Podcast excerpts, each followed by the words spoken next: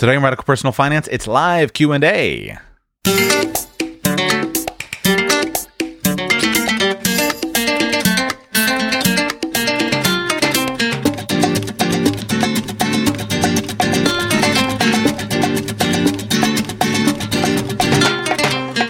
Welcome to Radical Personal Finance, a show dedicated to providing you with the knowledge, skills, insight, and encouragement you need to live a rich and meaningful life now while building a plan for financial freedom in 10 years or less.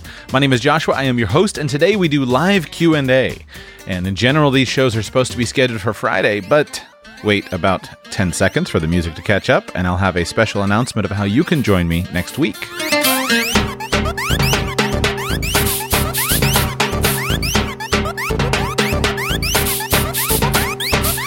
I have restricted these shows to patrons of the show. Uh, that helps me to meter the calls that come in just a little bit. So uh, I open these Friday Q&A shows up to everybody who supports the show at radicalpersonalfinance.com slash patron. But obviously, as I have been traveling, one of the challenges has been figuring out how to record these shows, and that is entirely my fault. I have done my best, but unfortunately, I haven't been able to keep to a strict weekly show, uh, sorry, a strict weekly schedule. And so this coming week, which will be the week of, uh, was it December 17? Monday, Tuesday, Wednesday, Thursday, Thursday and Friday each day this coming week, I will be releasing a uh, a live Q and A show. So I'm going to give you instructions on how you can uh, join that show. Let me let me rephrase that. I'm going to be recording a live Q and A show. I will not necessarily release them five in a row. I have a number of other shows that I want to get to next week, but I will be recording them live each day, and then we'll be releasing them over the next couple of weeks. So if you would like to join for a Friday Q and A show, and if you are not a patron, to, uh, of the show, this will be your opportunity to join me for a total of potentially five shows. Uh, so here are the instructions. Each day, Monday, Tuesday, Wednesday, Thursday, and Friday, starting on the 17th, December 17th, you can join uh, me at noon Eastern Time at 561 440 7362. That's what you need. Call in at 12 noon Eastern Time, Eastern Time at 561 440 7362 each day from December 17th through whatever that Friday is. I would say, I guess the December 22nd. 561 440 7362. That will be your best chance if you'd like to join me for a Q&A show. Uh, and then in the future, then this will, of course, revert back to patrons only as all of the callers on today's show are. So I'd love for you to join me for that special series of Q&A shows. You can call up and talk to me about anything that you would like, any question, any comment, anything related to current topics on the show. Feel free to join in and call uh, call in for those series of shows, and you your question will be released on the show. We begin with Anne in Maryland. Anne, welcome to the show. How can I serve you today? Thank you, Joshua. I uh, really enjoyed your asset protection um, for mere mortals uh, series, and I uh, also want to say that I uh, bought both of your courses for credit card and then for um, career income, and I really like them. And so I just want to pass three ideas for the courses. Uh, I think if you had a course on asset protection uh, with a little bit more detail, or maybe with links to different states, maybe with some ideas, doesn't need to be extensive, but some people who can click on the links and go and find the information and then maybe also an insurance course. I personally have a question um, about that today, but uh, I am sure there are many people who have no idea about life and disability insurances and introduction to uh, to basics and where to start and uh, dig, dig deeper would be great. And on trust, I see, I hear you talk a lot about trust. I uh, know about their existence, but I wouldn't know where to start with those. So uh, these are just ideas to add to, I'm sure, your very long list of ideas for courses uh, for you. So I have uh, two uh, questions, actually two topics, and quite quick questions on each. So the uh, the first topic is on asset protection, and I have three questions, and I can repeat them if you know if you forget which one. So I it so happens that my I and my husband move quite frequently compared to the majority of people. So I keep an eye on the state, on different states. Sometimes we have a choice of a state, sometimes we don't. But what I would like to confirm with you first is whether, um, in general, if you move from another one state to another, you're essentially starting over with the asset protection plan, unless that the uh, new state is very similar to uh, the previous one in terms of asset protection rules. Is that your understanding? Yeah, in a way. And, and so that's a difficult question because it would involve a number of different factors. And um, if you're estates and uh, your estate and your affairs are very significant, that would be one where you would want to get uh, specific legal counsel. I'll give you what my understanding is of kind of the broad picture, but that's one where you would want to get specific legal counsel as it relates to your state, um, because there are a couple of, of important issues involved. And just to be clear, I'm not a lawyer. Um, I, I'm very interested in law, but I do not consider myself a lawyer. I just consider myself a little bit more capable than most people of reading books by lawyers and then interpreting them into a little bit more of a practical situation. But I get stuff wrong, and, and so if I bungle the stuff in today's show, uh, then you know go and go and speak to a lawyer. So the first thing that you want to be clear on is what is your domicile? What is the state where you are domiciled? And depending on how your affairs are set up and what your actual moves look like then you would start to try to fi- you you have to figure out how the law will apply to your situation. Now, often when this type of planning comes in, you look at where your assets are located. So, the best example down here in Florida, we have a lot of people from the Northeast who move down and retire down here.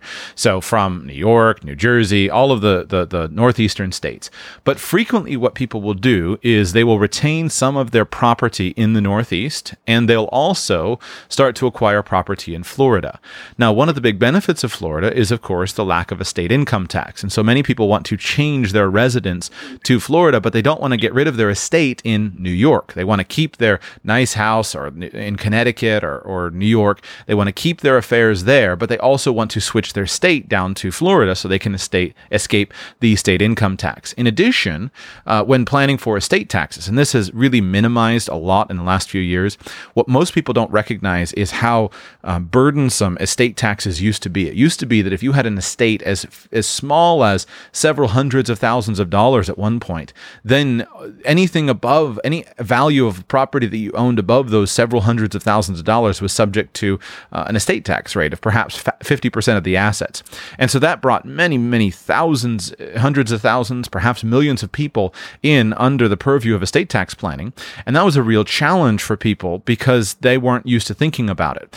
Uh, whereas now, with a $5.5 million estate tax exemption amount for any individual, 10 million, you know, $11 million for married couples, there's a much smaller percentage of the population that has to think about estate taxes. So uh, uh, the reason I say that is if you can imagine for a moment when you had a house in New York State and a house in Florida, and then some additional business uh, interests, some additional investments, you would find yourself with a very mixed up um, situation. And you would probably find yourself paying estate taxes in the state of New York and then also in Florida. And if you can imagine you had a 10, $10 million of assets and you had a even a $1 million exemption amount, the estate taxes on those $9 million were very significant, even the state level estate taxes. So, um, one of your biggest issues is how do you establish your domicile? How do you move your domicile? And you may still be taxed on the value of the estate in uh, in you know in New York, but if you can keep your New York estate subject uh, uh, solely down to the amount of property that you own in New York, and the rest of your estate can be moved to Florida, then you're go- that's going to be successful. But now we have to ask the question: How do you establish domicile in a state? And here, every state is different in terms of what they allow and what they don't allow. So the worst state, from my understanding, is the state of California. If you spend almost any time in the state of California, state of California wants to get their claws into you, their taxing claws with income taxes and then whatever other taxes are applicable to you. And, and so you can't just, if you live in California and you want to say, I'm going to move to Nevada, you can't just you know move and buy a house in Nevada and think that that fixes everything. You have to systematically um, cut off all of mo- all or most of your ties from uh, uh, from uh, from California and move those ties over to the state of Nevada. So one of the most valuable uh, uh, things that you can do in your analysis is look at your assets and try to think about where those assets are located. And each state you move to, you'll need to figure out if you should move assets or if you shouldn't, and what your actual situation is.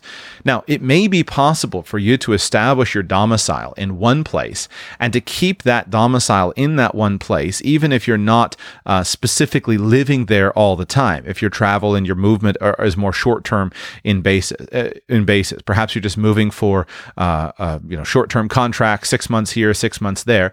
In that case, I think you can make a very good case that you can just simply set up your domicile in one specific place, and then make sure that you adjust your lifestyle in a way that that that that remains clearly your domicile. So, for example, if I were if I ever had to do anything in the state of California, I would work very diligently to completely stay out of the state um, and keep everything possible out of the state.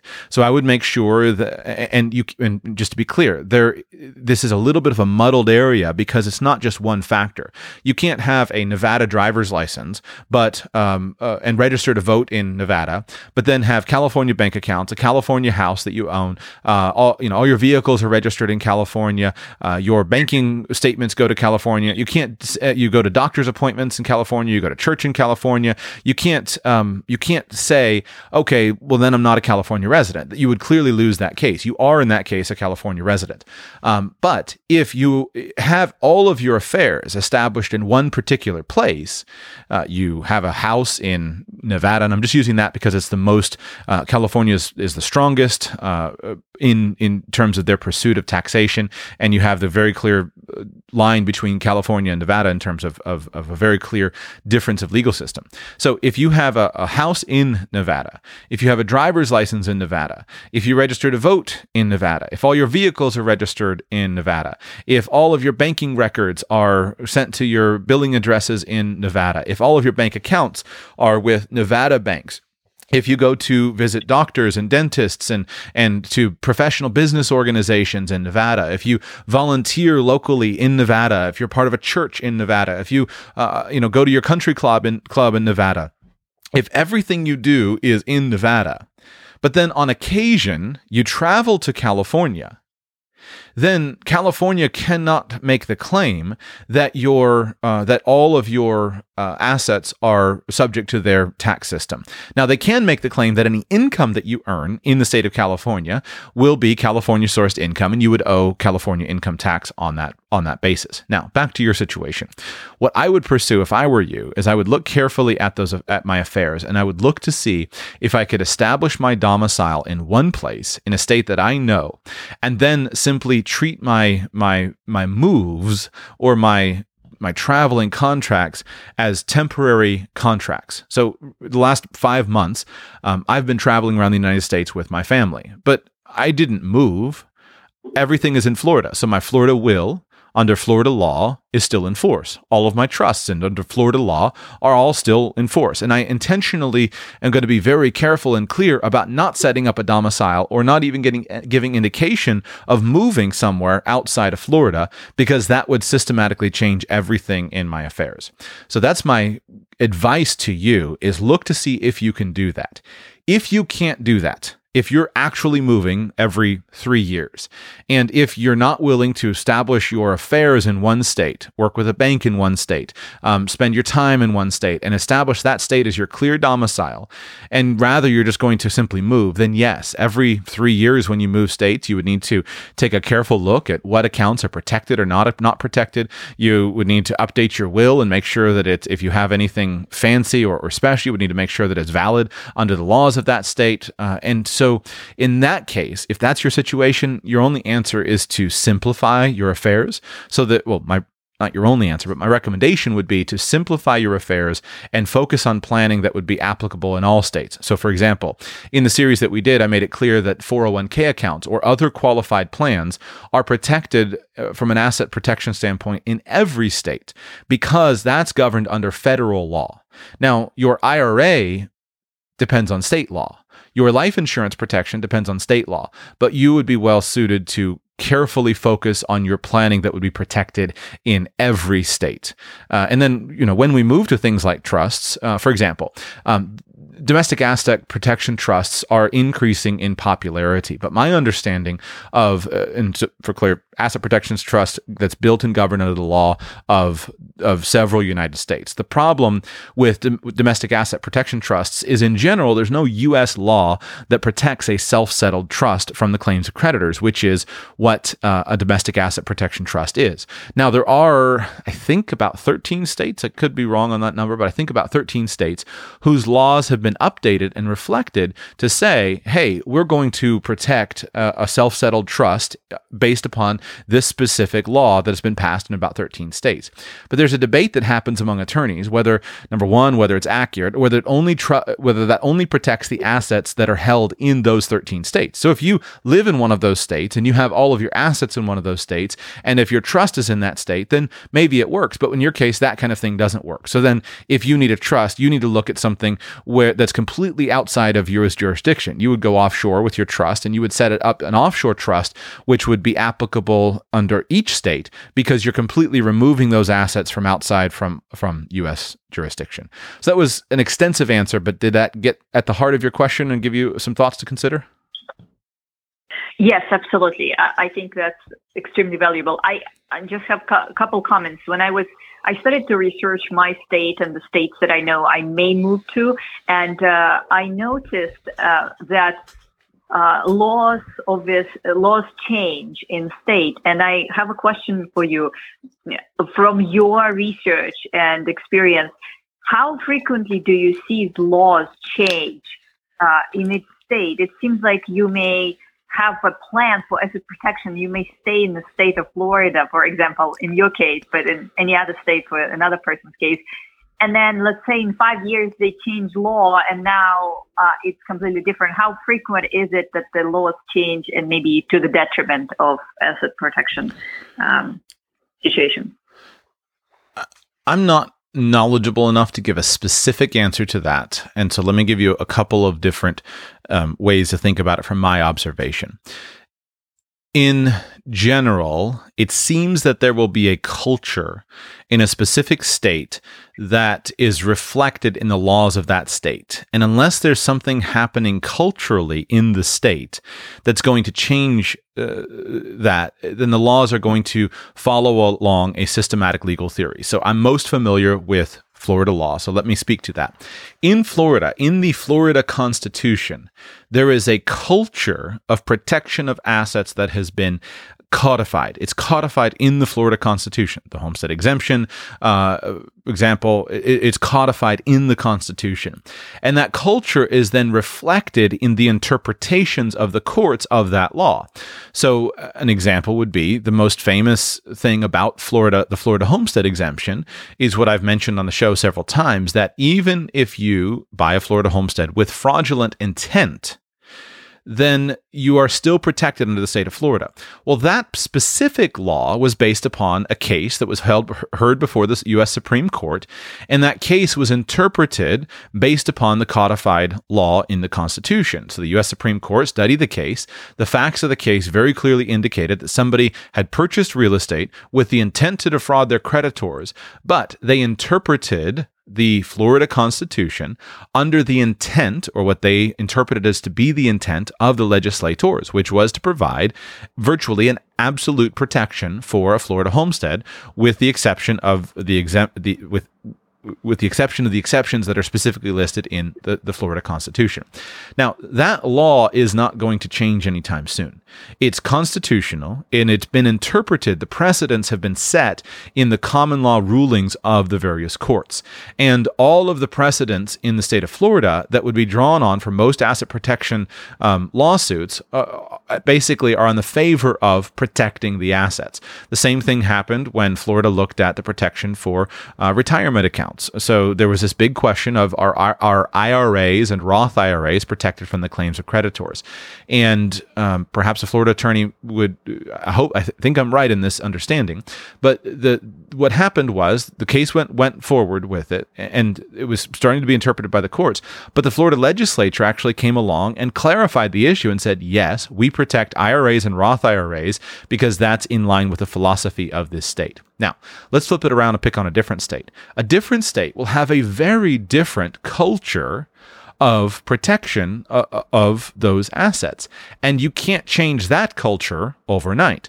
So uh, a state like um, California has an entrenched culture of taxation and of minimal protections for for assets.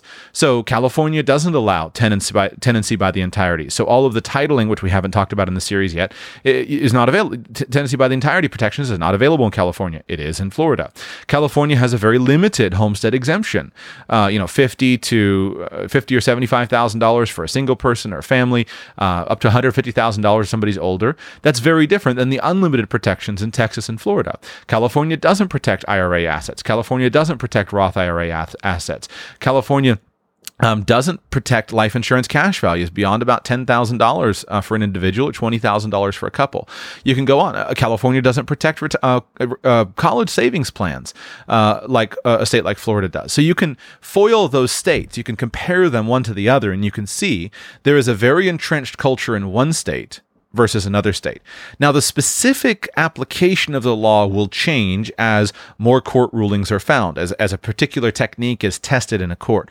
But the general culture of a state, the general legal culture, and the precedent, the common law precedent for each state is unlikely to change very much. So, my answer is in general, the specifics of the law might change a little bit. One type of trust may be defeated in court, and so the attorneys would stop using that type of trust and move somewhere else.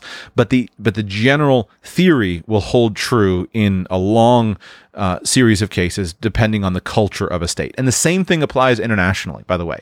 Um, exactly the same thing applies internationally. So there are there are many um, jurisdictions that are are used very favorably for different perspectives, whether it's banking or tax planning or uh, asset protection planning. And a jurisdiction sets up its laws in a certain way, and then an attorney analyzes those laws and says these laws are favorable, and that jurisdiction then continues over a long period of time to maintain that same culture. So, from that perspective, it's fairly stable. Mm-hmm.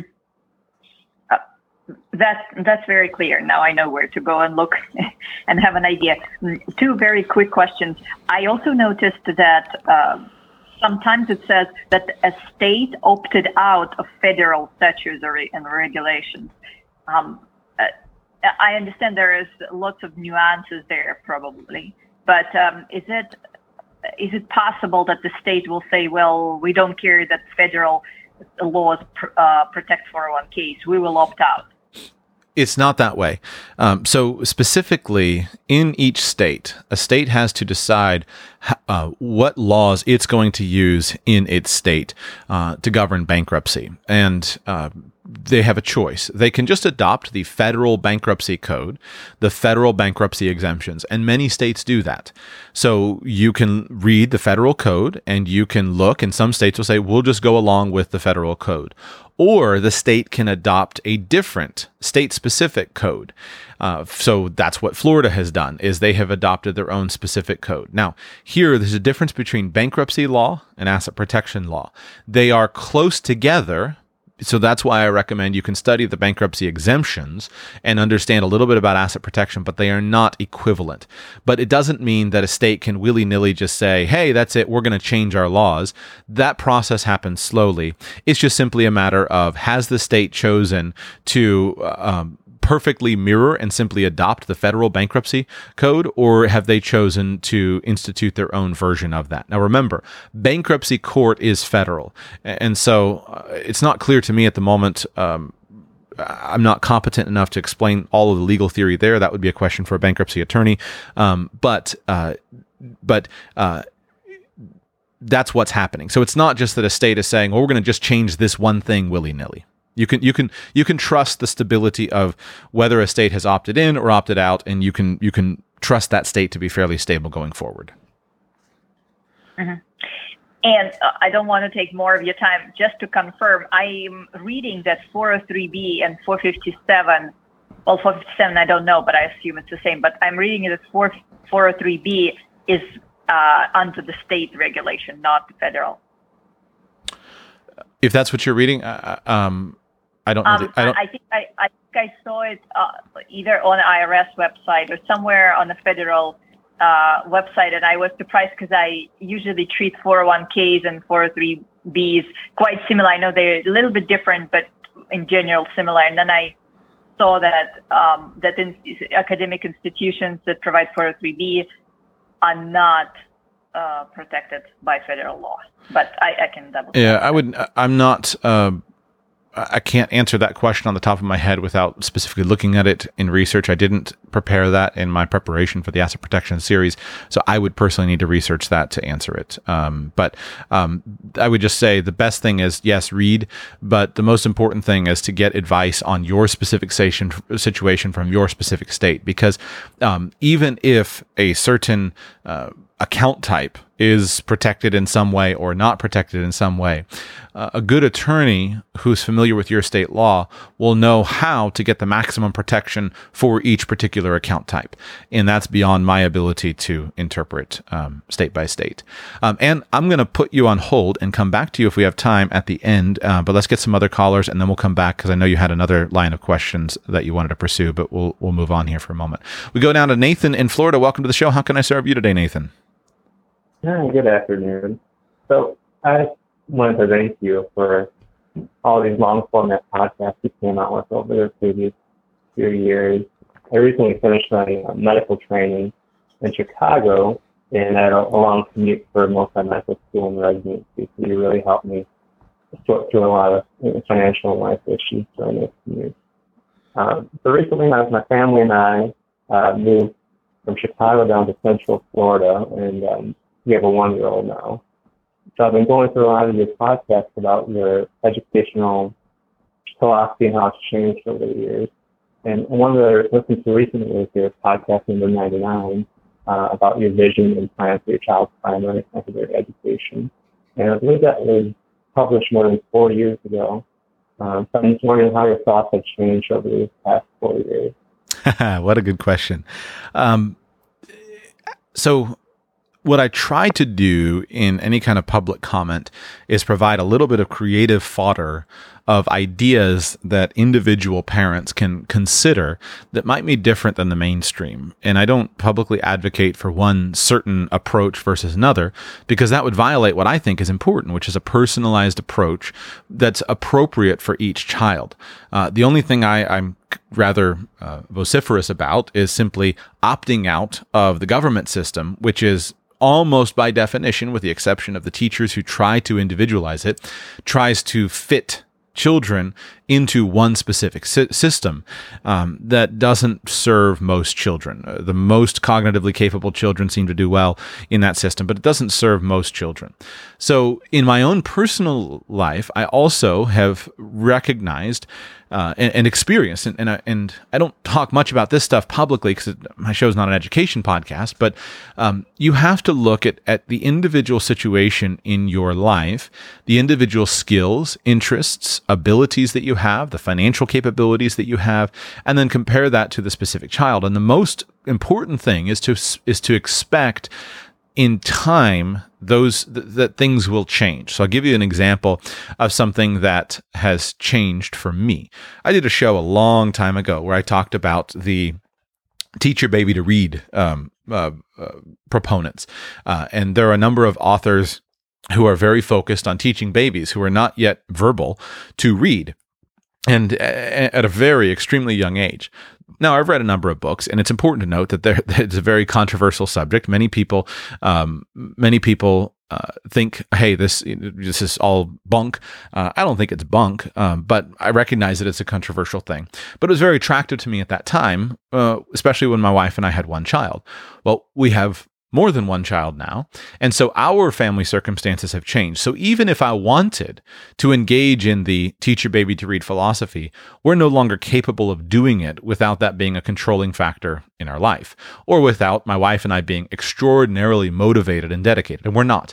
I haven't seen any very convincing evidence that that's the most important thing. So I've changed on that perspective. I've changed uh, my opinion uh, just simply due to life circumstances. And I'm leading with this because, first, it's the thing I worry most about. Uh, as a public commentator, which is, I guess at this point, it's not particularly new, but I've chosen to try to be clear and to make clear statements. But when you do that, you run the risk of being misunderstood. And I have just made the decision to hope that my audience is mature enough to make personal application to their own life. Uh, but there are times in your life where you will have to change. So, for example, even though I'm extraordinarily dogmatic uh, against um, government education systems, that doesn't mean that I couldn't create scenarios in my life or that I haven't been in scenarios with other people where the best thing to do is to put your children into the government schools. Uh, I, have been in government schools. You know, when I was younger, um, my sister died, and one of the things that uh, that happened after my the death of of my sister, uh, she had an epileptic seizure when she was a teenager and died. Uh, one of the things that happened is I was put into a government school for a time. Now, I look at that and it was exactly the right thing to do at the time. And I can imagine many circumstances in which that's the best thing to do. So I, I think it's important that parents always keep in mind that we're looking to see what is happening. What are the results? And those results need to be what are the results for the child? And those results need to be what are the results for the parents? Because no matter if you have the perfect system that you think is the world's greatest educational system, but if it destroys your family life, or it destroys the child's life, it's not. It's not the perfect system for you.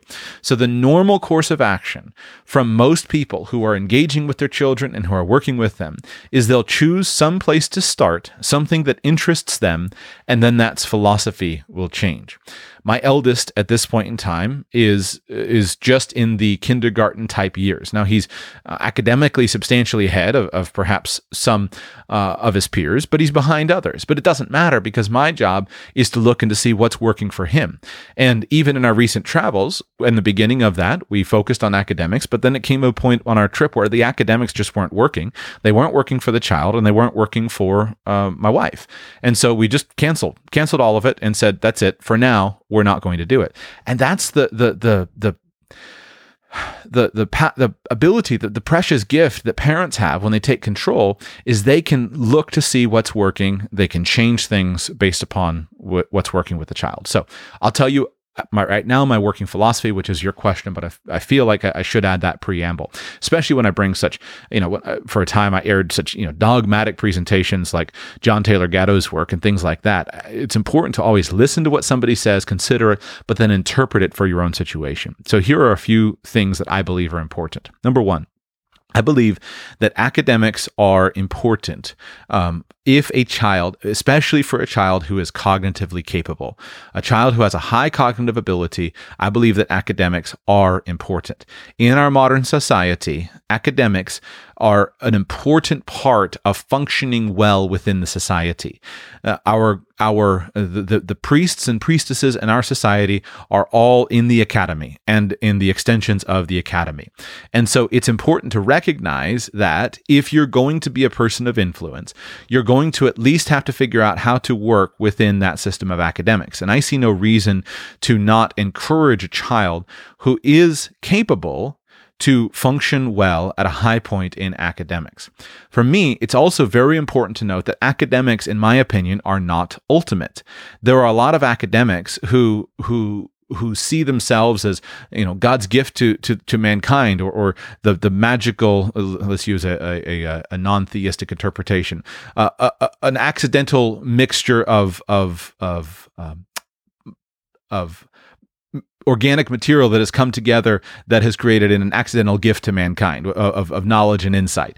Uh, there are many academics who, who believe that that's ultimate, and I don't see it as ultimate. I don't think that that's ultimately important.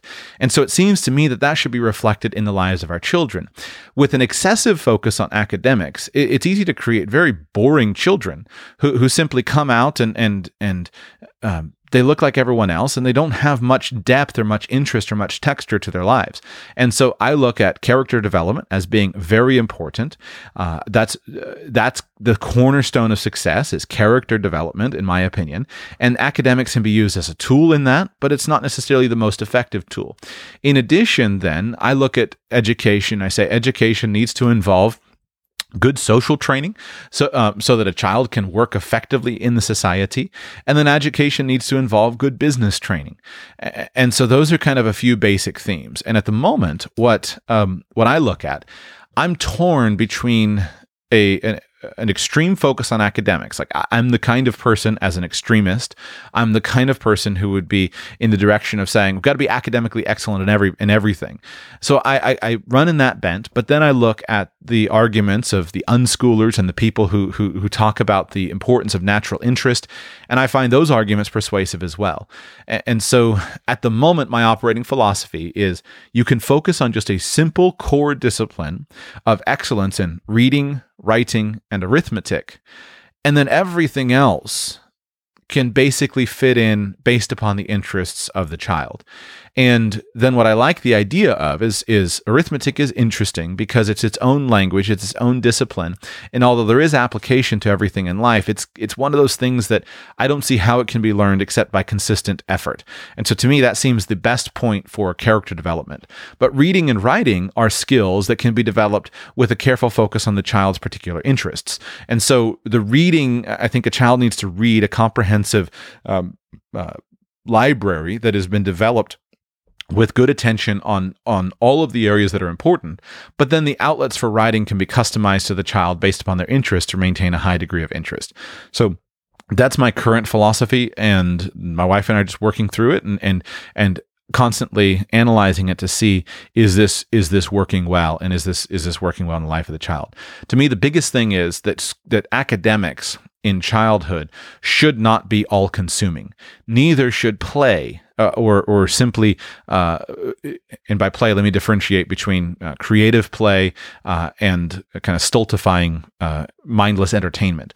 So I don't like the idea. You go to the Asian model and, and school children in Singapore. I don't think it's good for children to spend 10 hours a day just doing academics. So to me, it seems like a good, a good fit is to have a few hours a day, perhaps two, three, four, uh, but hopefully no more than four of hard, strong, focused academics. And then the rest of the time be filled with many diverse experiences, many diverse exposures, diverse work, diverse business activities, diverse individual pursuits, diverse hobbies, etc. And that seems to me to be the the best philosophy to create a, a, comprehensive whole person who does do well in academics, but also is not um, ha- maintains their diverse interests. So that's that's my current approach. Okay, very interesting. You seem to be well thought out with all your, your plans and the way you present them to your children. Uh, I really appreciate it. I, I've come across most of Mr. Gatto's work so far, and I listened to your recent podcast uh, that presented some of his work as well. I was wondering what other books have influenced you in this regard, just off the top of your head. So the if you were to if I were to cite um,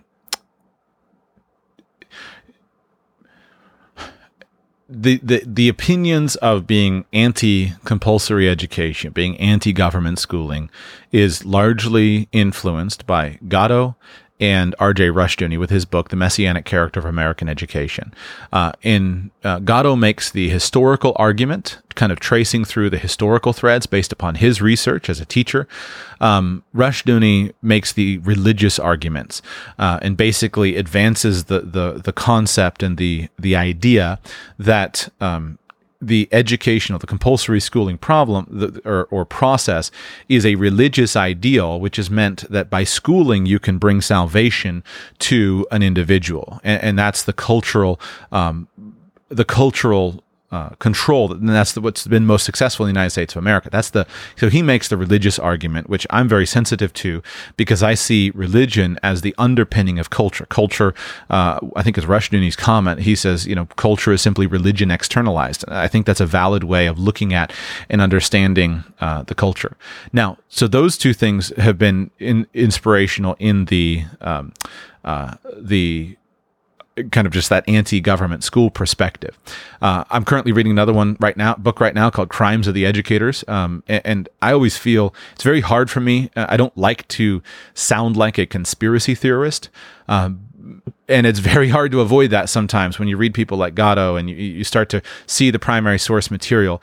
And what I think find maddening is to try to figure out how do you interpret what somebody wrote 70, 80, 100 years ago into the modern age. Uh, you know, I don't know the answers to those. So those would be just two things for anybody who's history, interested in the the history of it. Fast forward to what what philosophy do you is of interest? I don't have a lot of resources. The person that um, my wife and I have found most inspirational has been Charlotte Mason. Uh, if you there's a there's a large movement in in the philosophy of of, of so Charlotte Mason was a, a British teacher back at the turn of the 20th century. And she developed this series of schools that seemed to have some really wonderful results in the lives of her children. And what most interests and attracts me is that she had the concept of education that involved a, involves a whole person. If I were to try to articulate something that, that a philosophy that I think is very important to me, it's that. It's that we need to educate a whole person. And you can't, so you can't disconnect the education in of virtue from the education in mathematics. And you can't disconnect mathematics from the philosophy of religion. There is a religion, a religious philosophy that underpins mathematics. There is a religious philosophy that underpins history. And so if you try to disconnect these things, then then you wind up with a disconnected person that doesn't see how these things go together. And so I found Charlotte Mason very inspirational from her concept of a whole person, whole person education. The problem with Charlotte Mason is her books are somewhat meandering and hard to read. Uh, it's a different writing style, and so um, perhaps the the the best uh, Charlotte Mason teacher right now is um, uh, what's her name? I've forgotten her name, but the, the, the the the leading writer behind Simply Charlotte Mason. She does a wonderful job. I've spoken with her. She does a good job of articulating more clearly uh, many of Charlotte Mason's philosophies, and that has been most inspirational to me. Now, the, the problem I have with Charlotte Mason uh, and kind of the Charlotte Mason philosophy is it's very teacher intensive, uh, and uh, the, the the intensiveness of the of the um, of the interaction between the teacher, the educator, usually the parent, most normally the mother. It's so intensive that I wonder if it can actually be done. Um, Sonya, her name escaped me again. Her name is Sonya something or other. Um, it's so intensive that it's hard for me to see how is that practical. And so then I read kind of the unschoolers, the the interest directed learning, and I see, wait a second, there's really something here because the only thing that I remember from my education are the things that I was interested in. I passed so many classes that I wasn't interested in, and I don't remember everything. And uh, so so I I personally kind of bring those two things together. And then finally I'll give you one one comment. I have not yet found uh, an inspirational educational philosopher who is has grappled with the realities of the modern world. And and the question is this: How do you educate a child in a world where any fact is accessible or any piece of data is accessible with you know, okay, Google or whatever Google's name, Alexa. No, that's Amazon. Anyway, Siri, Alexa, Google, you know, tell me when did the War of 1812 start? Eh, you know, that's a totally different world than ever before. And so the most important thing I see is to try to teach children um, analysis, the ability to bring these things together. And obviously that can't be done in the primary primary school years. But what seems to be missing is a connect in my observation of many people is a connected, coherent worldview, a thing that brings these things together in a way that makes sense. And so I don't have any better results for you. It's a reading project that I need to do in the next couple of years because uh, I've been occupied with other things. But of course, now with uh, a child heading into those, primary school is straightforward. But once you get past primary school into secondary school, I'm not quite sure what to do. Thank, thank you so much for sure. My pleasure. And and just be uh, the reason I started with what I said in the beginning, just simply recognize that things are going to change, is because you don't have to fit into one, um, you know, just one philosophy. You don't have to pick one thing and then have it be uh, from time to time. If, if you you try Charlotte Mason and it works for you, great. You put your kid in a in a uh, Montessori school and it works, try that. Uh, then you you go and you try, you know, classical conversations, try that. Go, you know, you you will change over time, and that's the most important thing. Look at what's working for your child, for you your wife. Look at what's working and don't be scared to change it if it's not working. Chris in Kentucky, welcome to the show. How can I serve you today? Thanks so much for uh, taking my call. My pleasure. Um, my uh, my overarching question is how do you set financial priorities and plan well when you have an income that fluctuates? So I, uh, I quit my job about six months ago to start my own uh, freelance animation business. Um, we shortly after found out that my wife was pregnant. So um, a lot of change in a very, very short amount of time. Um, business has done really well this year, and I, I think I should have about twenty thousand dollars in cash reserves at the end of the year. That's just kind of in the business.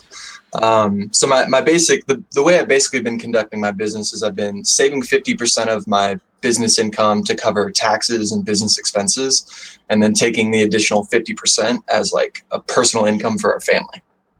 Um, so basically, I'm, I'm trying to figure out, I, I, feel a little bit confused as to what I should be investing in.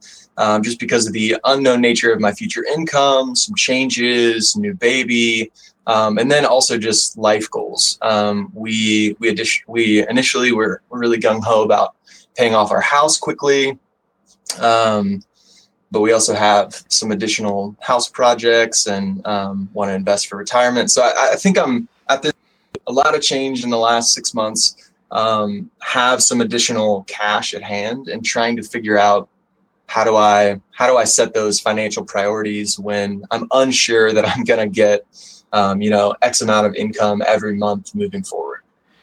Is your wife currently pregnant or has your baby already been born? She's currently pregnant. So, first, my experience and my observation and my recommendation to you is when you are expecting a baby, I would encourage you to essentially hit pause on any big decisions. And there are a couple of reasons for that. This is your first child, is that correct? Um, so we have a foster child who we likely will adopt um, okay. in the next year year or so. But yeah, this will be our first biological child. Okay, great. So um, and, and, that's also if you are fostering and, and looking towards adoption, that's also uh, uh, kind of the same advice applies. With uh, let me just focus on pregnancy, and you can extrapolate to to uh, fostering uh, leading to adoption. With pregnancy and with childbirth, the future becomes significantly uncertain. The first thing that can happen is your goals will change. Your understanding of life will change. Not necessarily immediately with a new baby, although certainly when you are first holding your new baby and looking at that child and just kind of staring at, at, at that life and, and holding those little fingers and, and just marveling at the incredible um, creation that is a tiny little baby, there, there's something deeply impactful about that. It, it, changes your view on the world in a really special way that's hard to articulate. Um, so that's obvious, but it also changes your goals, your understanding. It changes the things that you can or can't do, and, and it changes your lifestyle. Um, there's no way around the fact that children will dramatically change your lifestyle. And so simple examples. Prior to having children, perhaps your financial goal was we want to go to Europe and backpack around Europe. Well, you can backpack with children around Europe. You absolutely can do that.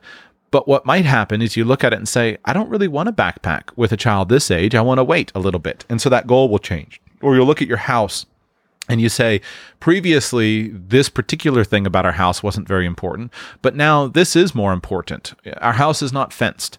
But now, with a little toddler running around, we'd like to be able to let them go out in the backyard. And so now we're going to go ahead and spend the $10,000 on the fence. And I want to encourage you that that is normal and that's right. That's that there's that's absolutely appropriate. And it's appropriate for you to spend money on your children because they're an important part of your life.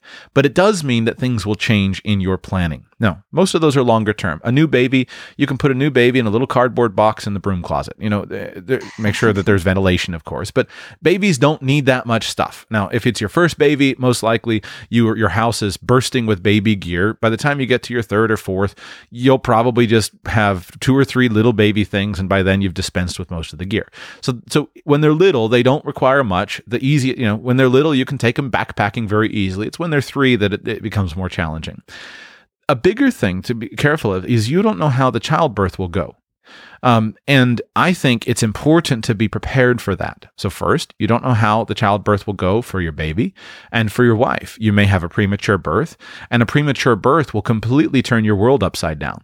Uh, if, if your baby is in a NICU uh, and you're trying to also care for your wife, uh, then you're not going to be working much. And so, every bit of cash that's available to you will be helpful.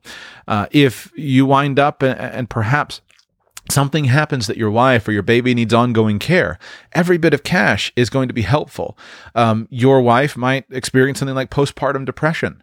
Uh, and so all of a sudden, you were your wife was um, you know physically and mentally healthy but all of a sudden she is experiencing depression. And now you as a husband have to figure out how do i love her and help her through this? And it's hard for you to be as focused on work. And so because of all of these unknowns i think that whenever you're expecting a baby the best course of action is basically hit pause on all your big decisions. Unless there's something that you're pretty confident about we want to move we're going to go ahead and move hit pause on on on a lot of those things or at least hit pause on big um, financial things. Uh, you know, we've done all kinds of crazy stuff. We, we moved houses when we had a, I think, a two week old baby. Uh, so, you know, we've done some of those things. But in general, the philosophy is just kind of pause and wait to see how things go. Once the baby's born, baby's doing well, mama's doing well, you can pick things up and, and renegotiate going forward. So that's my general advice is, is it's okay to pause one of the things I hope, one of the messages I hope to bring to people is to recognize that it's okay to just pause and let time pass. You don't always have to freak out about every dollar's got to be invested today or every decision's got to be made today. It's fine to just pause and let life pass, and then you'll make a better decision going forward. Now, practically, what does that mean practically? Well, um, if, if, you might be very careful about putting money where you can't get it. Now, depending on if you're going to make things like retirement account dis- uh, uh, investments, um, you're you're dealing with an end of the year deadline, if you're going to participate in that, you might choose to participate in something like a Roth IRA where you are uh, going to go ahead and, and make that, but you can take the money out. Or if your baby's expected before the tax filing deadline, you might just wait until next year to make the contribution. Uh, if you're dealing with a business uh, uh retirement plan, you might do it, but you might just be careful about about other things. And so I would say when you're expecting a baby, just pause. And the same thing with adoption expenses. You don't know what the adoption expenses ultimately are going to be. You don't know how long the process ultimately is going to be. Uh, depending on your method of, of adoption and fostering, uh, you know, maybe you might have house modifications that are required. You might need to uh, consider what's best in the best interest of of the child. You might need to build. You know, a baby is easy in a small house, but if you have a foster baby and a little baby, you might need a bigger place. And so uh, I would say just basically pause. And then now I'll go back to your question of, of fluctuating income, which was the core of your question. Before I do, did, is that any clarifying questions that you want to ask about that? No, I, I think that helps a lot. I think ba- basically where I was at is, is kind of, I think you hit the nail on the head. Basically, I I have this additional income that I wasn't expecting. And I kind of feel like, man, I really, I should be doing something with it. I'm pretty new to investing. I've, over the last six months, been listening to your podcast a lot, been trying to figure out some other, um, yeah, things with investment and just being prudent with my finances. So I think, I think the, the, the overall comment about just hitting pause might be, might, might be totally the, the right thing with with that you know extra extra money that we'll have. I think my, maybe an additional follow up is i i do have a roth ira i just opened a roth ira for my wife. Um, so that was definitely an option but also does not reduce our taxable income. So i also have additionally set up a sep ira with uh, with the potential of you know funding that um, after the calendar year when we know what's going to happen with the baby because she's due in February.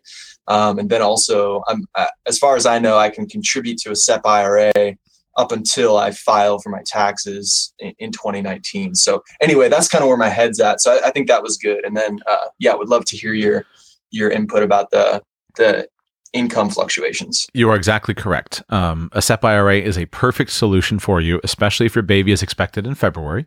Um, you can, you know, try to get your as much tax prep done in January in terms of your own expenses. Uh, perhaps you'll be waiting on 1099s and such, but try to get your own accounts in order in January before the baby is expected. Take February off, take March off, and then in the beginning of April, go ahead and finalize your tax returns. And by then, you should have a better understanding of um, how mom is doing, how the baby is doing, etc. And then you could comfortably at that point in time make your SEP IRA contributions and make your Roth IRA contributions at that time. So practically tactically, I think that's an appropriate uh, solution. Now, let's talk about irregular income. The hardest financial problem that I don't know the great answer for is living on an irregular income. And I have extensive experience in this because since about 2008, I have lived on an irregular income. And I was always a personal finance buff, a personal finance nerd.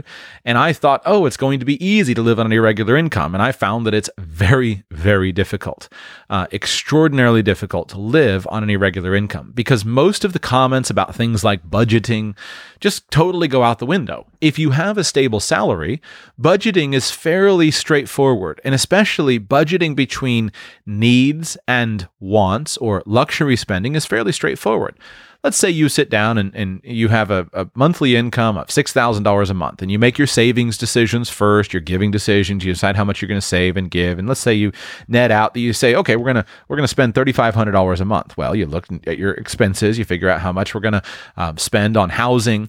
And then you say, well, let's assign a, a, a fun money budget of $100 a month, or let's assign an eating out budget of $300 per month. So then when the decision comes of should I eat out, uh, then you simply look in your budget account, be it uh, an envelope, your wallet, uh, a digital accounting of some kind, and you say, oh, look, we got $300 or $200 left in our eating out account. Let's go out. And then when you're trying to decide, do we go to the fancy place or do we go to the cheap place? You can just simply go based upon what you feel like doing at the time, based upon how much money is left in that account. Now, fast forward, you get a check from a client for $15,000 on January 1. And on January 25, you and your wife are looking at each other and saying, you know what, we'd like to go out to eat.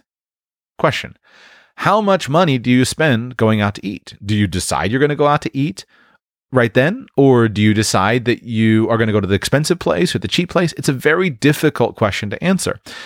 And it, it, you know, all of the budgeting systems that I've heard and have tried, they've not really ever worked.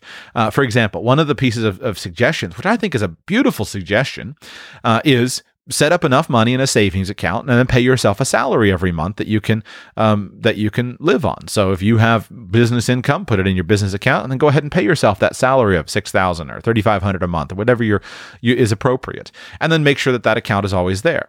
Well, that's true. But the problem is, as a business owner, you often have big opportunities for investing in your business. And you're also making those decisions. So you look down and you say, All right, I've got enough money here in this account to pay three months of salary. But there's a conference here that I'd like to go to, and I think my total expenses for that are going to be $2,000. Or maybe I should hire somebody to help me, and that's going to change it. And so it's just basically an ongoing battle and it's very difficult to know the answer to it. So so I don't have a great solution. I'll give you just my suggestions. Number 1, don't borrow money. Every time I borrowed money, I got in trouble because I would overspend with borrowed money. So don't borrow money. Um, make sure that you're paying with what the money that you actually have. Number 2, spend cash. And one of the ways that I've always done that is make a distribution into your wallet and spend cash. And then look keep your bank accounts fairly static and then make distributions into cash and use that to moderate your spending. And so even today, I don't have a beautiful system in my own personal budgeting. I kind of just look at my wallet and say, is there a lot of money here or not? And how close are we to the end of the month and how is the money coming in and the money going out, et cetera. And if but but simply by focusing on the numbers in the account, the cash in the wallet, where I'm very conscious of every decision, I can usually with my gut just make a big enough a good enough decision in terms of sticking to around a, a, a spending level that seems appropriate. It feels like I'm not being excessive, but not being you know miserably cheap. Uh, now, the big thing is keep a list of investments in your business that you think will help you. If you're building a new business, your best investment opportunities are going to be in your business. Now, they may be in employees, they may be in technology, they may be in tools, they may be in connections, they may be in in a myriad of things that are related to your business.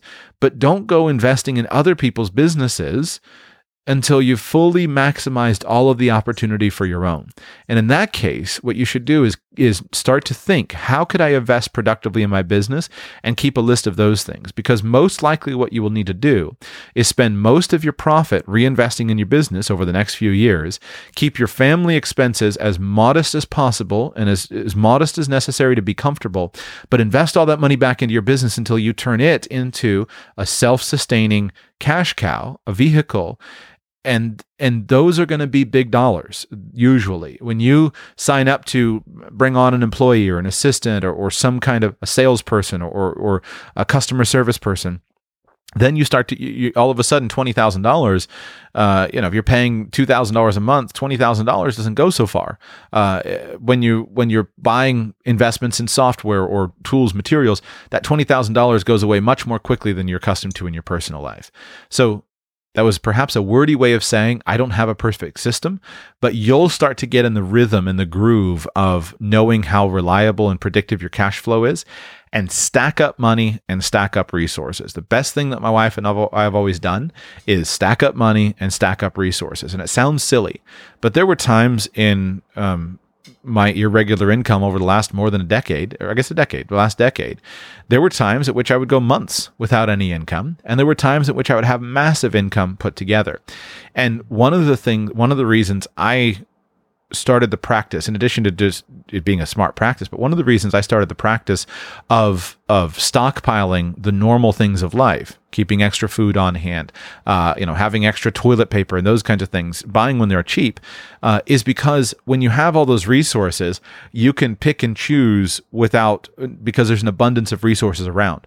So this month, if if you just hired a new assistant, you just bought a new computer, and you just decided that you're going to go to this conference uh, that is expensive to get to and expensive to buy, but it's going to give you access to the right network you can go and you still have plenty of food in your pantry where you're not feeling pinched there. But that's, I don't have a good solution. I've looked for one. That's the best I've come up with by experience. Hmm. Yeah, that's that's helpful. I, I, have one one additional question if we have time. Go ahead. Um, so, how do you? Uh, and this is a hard question too, but how do you personally balance um, having that stockpile of cash and also um, potentially making big personal investments in things that you know are going to help your lifestyle or just things that you need to do. Like to give you an example we we bought our house a year and a half ago. We found out uh, probably about six months after we bought it that there were um, there were serious structural issues with the back addition of our house which basically means it wasn't built on a concrete slab it, uh, all kinds of issues. Anyway, eventually we're going to have to tear it down and rebuild it. We've gotten some estimates that say, you know, it's going to cost us forty-five thousand to sixty thousand dollars to to to tear it down and rebuild it in the way that we would want to. Um, so I think that, and for us, that seems like a project that's probably three to five years out. And all the questions obviously come up of, you know, should we even do it? It's a hundred fifty thousand dollar house, so it's like, it we're, we're probably not going to get that money back but from a lifestyle perspective you know should we do it or not so I, I, guess my question is like how do you balance that when the stockpiling cash versus versus like stockpiling cash in your business versus you know withdrawing that cash to do something that's going to be meaningful to your life or just necessary yeah, it's a it's a hard question. I would say the simple answer is talk with your wife about it um, because you are balancing multiple interests. So having the house, you know, work beautifully is probably going and be exactly what you would dream of it being is probably going to be very important to her, or at least more important to her than you. And having your business be incredibly productive is probably going to be more important to you than it is to her. Um, and so you're going to have to talk it through together and come to uh, an understanding together of what's best for us as a as an integrated marital unit. And in general, I would say start by investing in things that make money, and especially start when you're young. So, um, one of the best things you can do is defer your consumption as long as you possibly can. It's fairly easy when you're young and you have little babies that are easy to stick into a small corner. It's, it's fairly easy to maintain the habits of, of frugality and going without that have gotten you to an initial place in, uh, in, in life. Nobody walks into a college student's dorm room and says, Oh, you've got furniture here made from cinder blocks and, and such. What's wrong with you? It's normal for that life stage. So it's fairly easy for you at the beginning of life to, to, to, put up with things because all your friends are doing exactly the same thing. It's a little harder when you're 45 years old you know, and your children are you know 12 years old 15 years old it's a little harder for you at that point to have things look not as nice as they would like to be and it's a little bit just emotionally a little bit more difficult so logically start with the business because the the house expenses are just simply a uh, a pure consumption item it's a pure luxury item whereas the business will make money and one of the best just simple things is if you have a goal figure out how you make the biz- make an investment in the business, pay for it. Uh, you know, instead of going and buying a car, simple example. I- I've never understood why people go and buy cars and then put payments on them, especially if they have money. So if you want to buy a $30,000 car, don't go and spend the money on a $30,000 car because then when the car is used up, all the money is gone. Go invest the $30,000 and figure out how to make it give you $300 a month. And then if you have to put get a thirty thousand dollar car loan, pay for it with three hundred dollars a month. At the end of it, when the car is dead, you still have the money. So do the same thing with your business. Invest in your business, make it very profitable, make it run itself, make it efficient, make it profitable, make it productive. Stack up lots of money, and then in a few years, you'll start to grasp a little bit more of what should change. What you think is perfect for you today will change in the next few years. And so I would say I, don't I don't have a, a, philosophy beyond invest in your business, uh, make it produce money for you uh, significantly, and and then you'll you'll have what you need to move on to the personal consumption. We go now to the state of Washington. Welcome to the show. How can I serve you today? Hi. Uh, first of all, just want to say thank you, Joshua, for all you do. Your um, podcast is excellent source of information. The credit card is fantastic. If you anyone listening who hasn't got it yet should definitely get it. Um, I've already made my money back on it, so thank you for producing such great quality. Oh, thank you. Um, I, I, wanted to ask you um, more on the business side. Um, of radical personal finance. Um, I have just a side business that I started a few years ago, um, but did pretty well doing affiliate marketing. And when the maybe three months ago, the affiliate uh, links that I used, Apple ended their affiliate program for uh, apps. And so the main revenue source is gone. And I'm trying to convert that to kind of a membership model um, using Patreon. Advice you could give, having run Patreon campaigns and done it fairly successfully. I know it's not 100% of where you want, uh, but you've done well with that.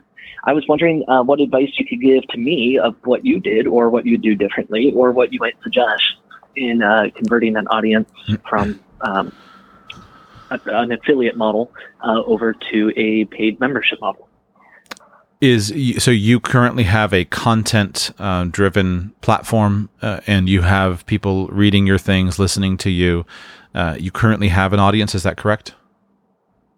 That's correct. So uh, I can share a little bit more detail. Um, so I find uh, basically apps that have gone on sale as well as movies. Um, there's hundreds of those that go on sale each day, and most are junk. And so I'm curating out just the best that my audience. Then I publish those online. Um, so I have an audience about 1,300 people follow me across the internet and the different places that I publish. Um, and I've got, I think, 10 people who've actually become paying members on Patreon. Right. So I am not particularly bullish on Patreon. And um, it's not that Patreon can't help people, but I think it's best suited for a certain specific type of creator. And it's best suited for a creator whose content or product doesn't is you know is, either entertainment driven, uh, such as music, or is um, uh, ideological, such as a certain political um, ideology, etc. Um, but I'm not particularly bullish on Patreon, even though with my own experience, and uh, and I'll explain I'll explain for you why. I worked very hard to, and it's ironic that you are a patron. That's how you got access to this call. and here we are, we are dishing, dishing on uh, on Patreon. But I want to answer the question in, in as clear a way as possible. Um, I love the topic of or, or the concept of crowdfunding. I love the concept of democratization of ideas. I love the concept of individual people being able to support others. Uh, I, am very enthusiastic about those philosophies, and that was why, for for an extended period of time, I really hammered hard on Patreon to try to see if I could fulfill. Um, kind of that ideological interest that I have to say, is it possible to build a business exclusively based upon serving your customers? And my answer is yes, it is possible. The problem is it's not nearly as profitable as other potential uh, opportunities. And so, if there's so earlier in the call, at the very beginning of the call, Anne was saying how much she had benefited from my course, uh, my, both of my courses that I've released, um, and you made some very nice comments about how much you'd benefited from the course that I released. Uh, and um, and so there those those comments unsolicited by me demonstrate that for someone like me there's a much better opportunity for me to serve specific needs effectively and to provide content or value. Now i'm dealing in a space of money where even as anne's recommendations she recommended a course on on insurance a course on asset protection a course on trusts. That's effectively what i'm doing. And that's by the way that you know that's my business model going forward because I want to focus on creating the highest quality things that will serve people in specific situations. And there's a natural model between someone like me selling financial information to interested people that may not exist if I were creating a podcast on political punditry uh, or, or, you know, religious philosophizing or, or um, you know, playing music, guitar music for somebody. Like those things don't have that natural outlet that, that this has. But yet the profitability uh, of my creating courses and uh, is so much higher than Patreon that it's it's foolish of me to focus on Patreon to the to the detriment of courses.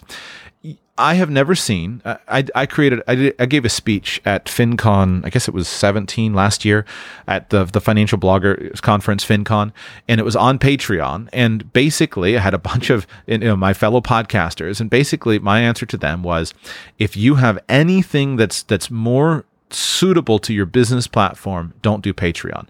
I have never had more than you know. I've always been had far less than one percent of my listening audience um, support the show, which I don't begrudge. I, am not just be clear, I'm not bitter about this, but just in practical analysis, I've never had more than one percent of the audience support the show, um, and I've not found a single platform that ever has more than one percent of the audience support the show. Now I'm deeply grateful, so grateful to the one percent of the audience that supports the show. Um, but I, I don't want to minimize that, but that's that you can't build an ongoing business on one percent um, unless there's a very high dollar amount in, in, involved. And in even my own Patreon earnings, the way that I have have structured uh, Patreon, the most profitable component of Patreon has not just been in direct support. It's been when I've been able to offer additional value. At one point, I had a, a, a small type of, of, of, basically mastermind type of call that was very successful uh, for a time. Um, I offer access to these Q and A shows. That's the biggest draw for people is to access these Q and A shows. And so those people who value those things pay a higher amount. But if I were trying to eat exclusively on Patreon, I couldn't do it.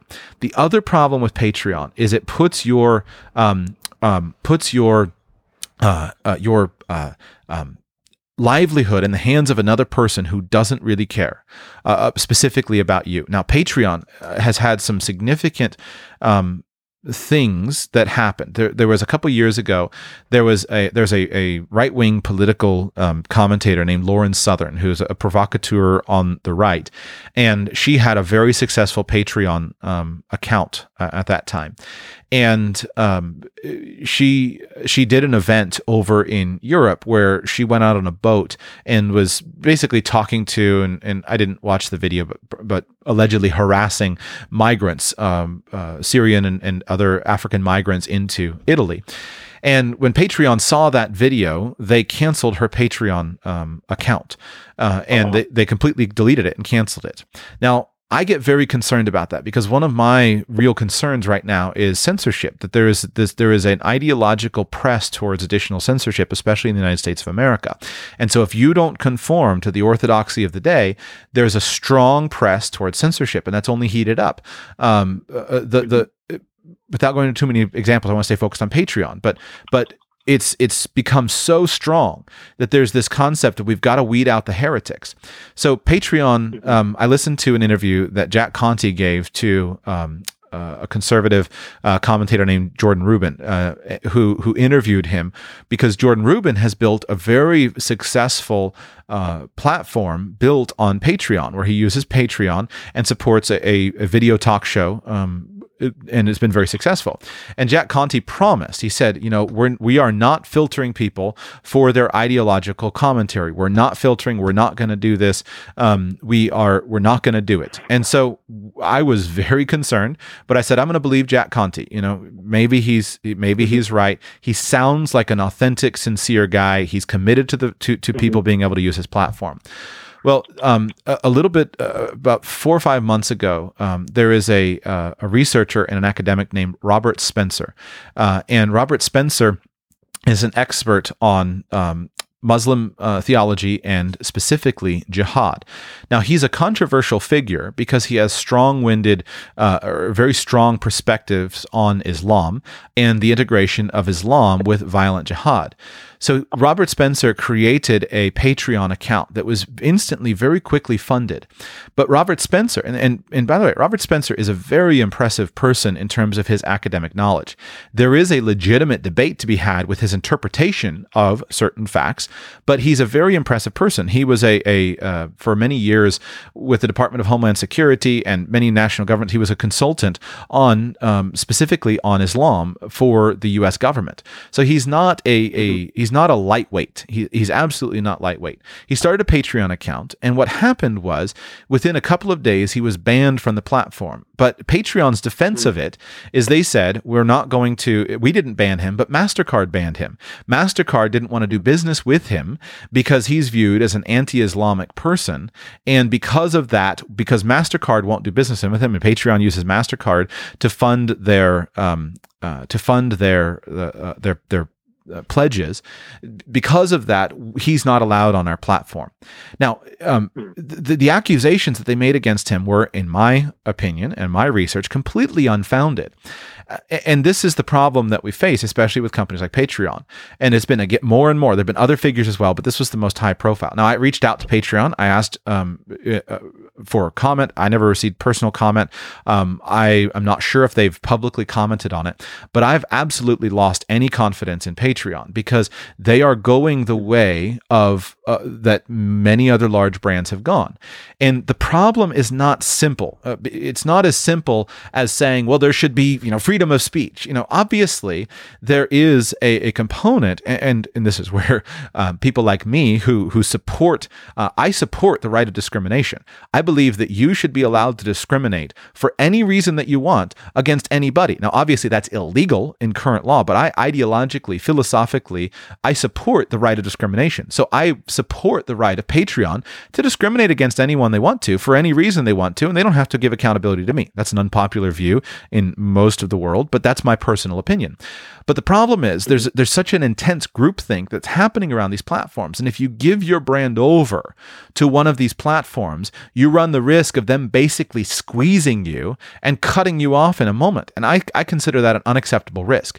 The same thing has happened with platforms that went over and used Facebook. Um, I consider Facebook to be entirely untrustworthy at this point.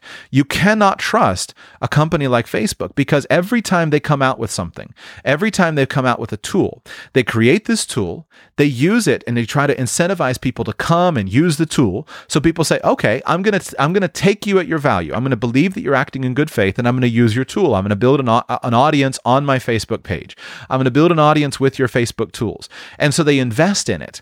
They invest in it and then all of a sudden, Facebook decides, "Okay, now we're going to start charging you." And it goes all the way back to charging for views on a Facebook page. Um, you look at the debacle with journalism of how they basically destroyed the online journalism uh, um, setup. Uh, unfortunately, like the, so you cannot trust them to to behave in good faith. And, and, so all of these platforms, if you're going, in my opinion, if you're going to have interaction with a platform, with a provider, first of all, you have to be very, very suspicious of them. And you have to ask, what's the business model and how am I going to actually do this? I don't trust people that I don't pay. That's my current that's the current thing. If I'm not paying you for your services, I'm not going to trust you.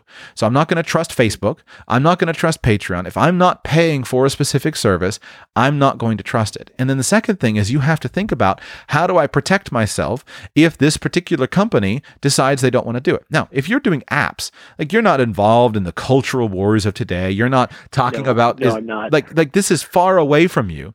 But but and so you say, well, I could just kind of skate along. Well, yes, maybe, but but those are my concerns with it. So with Patreon specifically, number one, you can expect a very very low level of participation, very low level of participation, and with that low level of participation, that'll that'll you're, unless you have a massive audience, uh, you know, hundred thousand people that are listening to you means a thousand people supporting you on Patreon. That's great. But if you have 150 people supporting you, then that means one or two people supporting your Patreon page. So you have to have a massive audience Right. because you're going to get a very low level of participation. Number two, you're putting the future of your business in the hands of an entity that has proven that they will take action if they agree or disagree with you. Now, I think Patreon is better than Facebook. Right. But but the problem is all of the press, the, the, the movement is in the direction of the companies are supposed to make ideological discriminatory positions because that's what's right, because we're on the right side of history kind of thing. And so even in your own personal life, if if if, if you have a, a website related to app development, but you hold um uh, uh personal opinions and positions that are not the orthodoxy of the day, you run the risk of having your business shut down. Uh, and, and I think that's an unacceptable risk. So, with a few exceptions, um, the people that I think are and the exceptions are if you don't have a natural normal outlet for services or for your own products then patreon can work. I support a couple of Patre- uh, patreon creators. One of my favorite um, there's a guy named andrew st pierre white who's a four-wheel drive enthusiast. He creates these wonderful four-wheel drive videos of overlanding etc he's very good. And that's really the only natural outlet for him is crowdfunding. And he does such a good job with it. I love his stuff. I support him on patreon. Or if you support somebody um, ideologically you know uh, you pick somebody and, and they're a they're a, a, a political provocateur or they're a, a preacher of some kind or they're a, an artist then in that case i think patreon's a really good fit. But but in general it should be basically the last thing on your list because you'll have a very low profit you'll have low participation. So unless you can't find any other superior monetization model um, i discourage you from from patreon was that clear enough That's very clear. That's very clear. There are some good thoughts on that. The um, the there used to be fantastic alignment for monetization because I'm providing apps. Exactly. Buy it. I got a, I cut of the revenue, and I'm just dying because Apple ended that program, and so um, need to explore other options. So this is good thoughts on Patreon. Um, especially that one percent number is a really great reference point for me to have and think think through. Do the research. If I, I researched that before I ever started a Patreon account, I hoped that based upon my my at that time my demonstrated commitment to my audience to produce massive amounts of what I did my very best to make high quality, massive amounts of content. I said, if there's ever a content creator who can get higher than this number, I think I could do it because I've, I've- I've, I've demonstrated my value already to my audience. And um, at that point in time, um, I, uh, uh, so at that point in time, uh, I thought maybe I could get higher, but I did the research. I looked at all the big brands on Patreon. I looked at their audience size with YouTube subscribers, and I came to the uh, pre- presumption it's going to be a small number.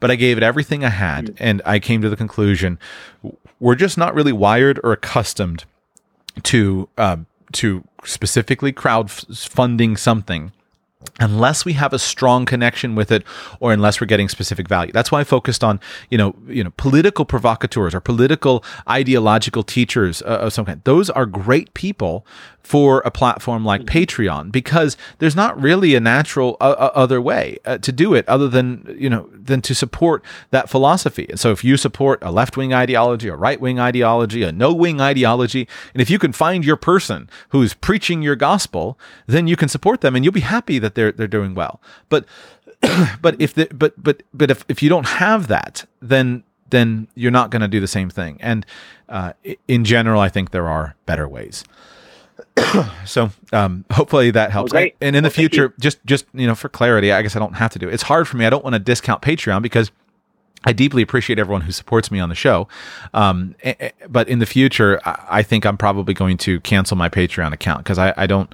Um, I, I don't love to do business with people who are not uh, I don't love to do business with companies like that, and I've lost trust in them. I, I, I thought when I heard Jack's interview um, with Jordan Rubin, I said, okay, well, I can understand why they made the decisions they made, but the the Robert Spencer um, thing really bothered me, and and so we'll see what happens in the future.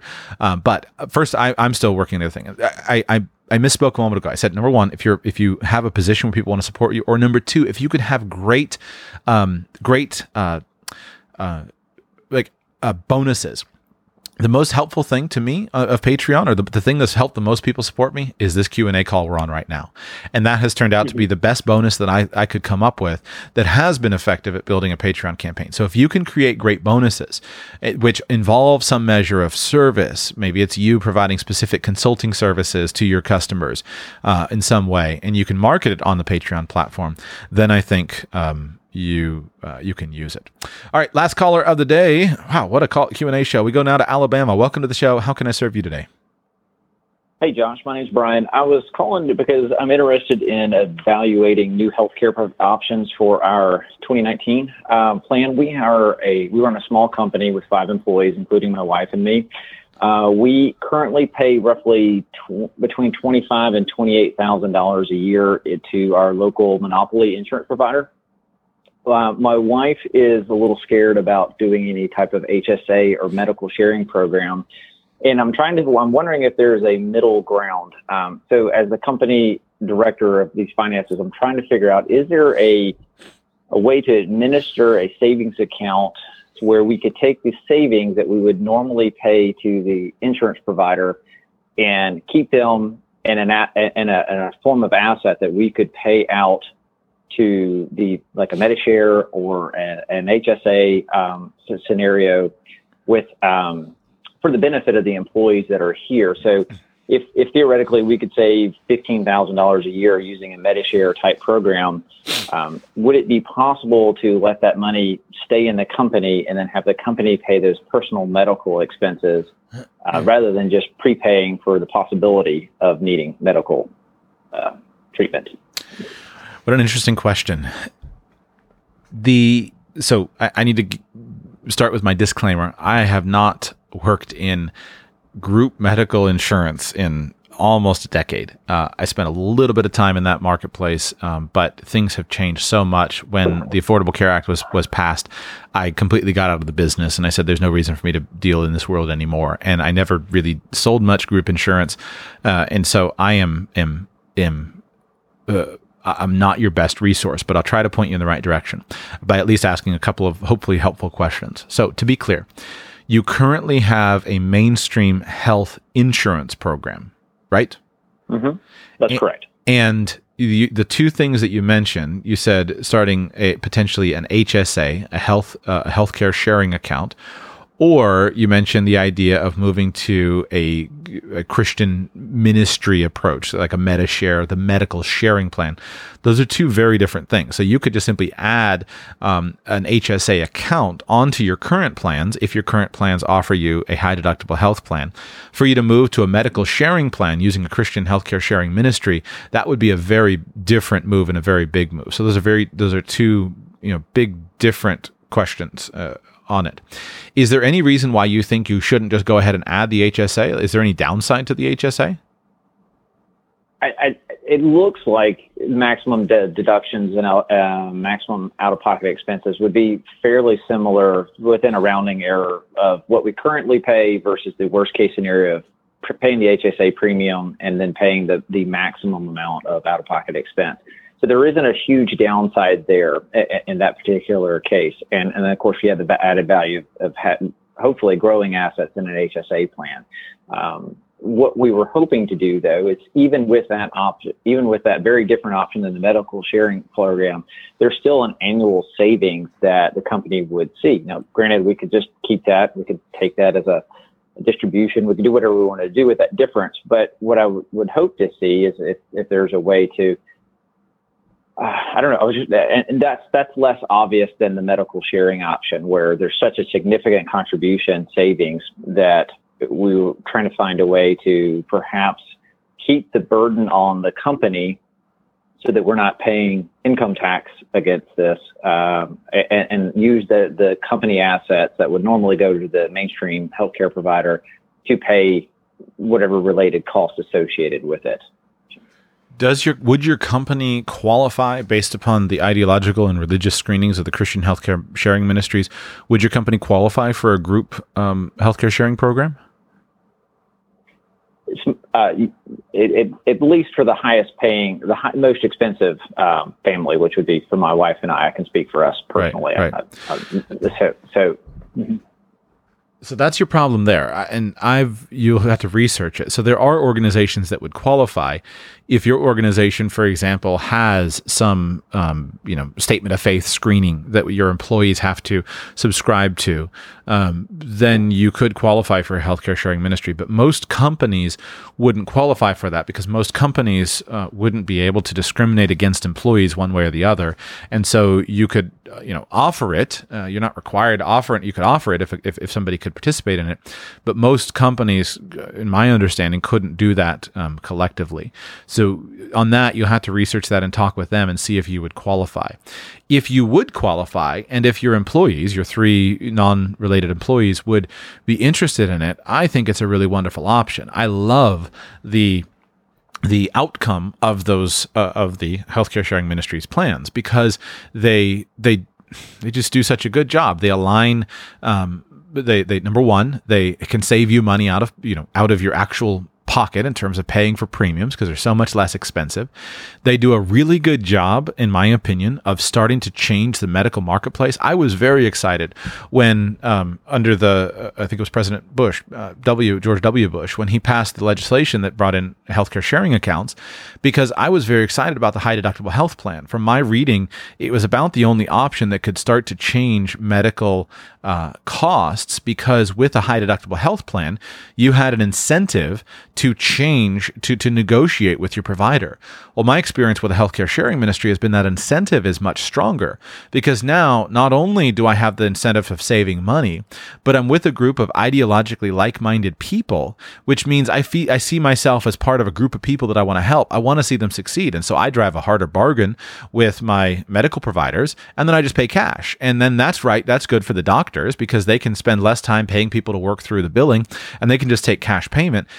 And then I have total flexibility also by not being limited to what's in network versus out of network. Now we can pit the free market against one another and I can go where I'm treated best with whatever physician is better, whatever state is better, anywhere in the world that's better. And so you open up things like, you know, medical tourism uh, for, I mean, there's just so many options. So I love what healthcare sharing ministries uh, can accomplish financially uh, and, and in ev- for, for everybody, where everybody benefits. I benefit, the doctors benefit, uh, my fellow plan participants benefit. I think it's a really good um, option, but I don't know how you can apply it in a company unless there, uh, you, that, that, that's, I don't know the answer to that.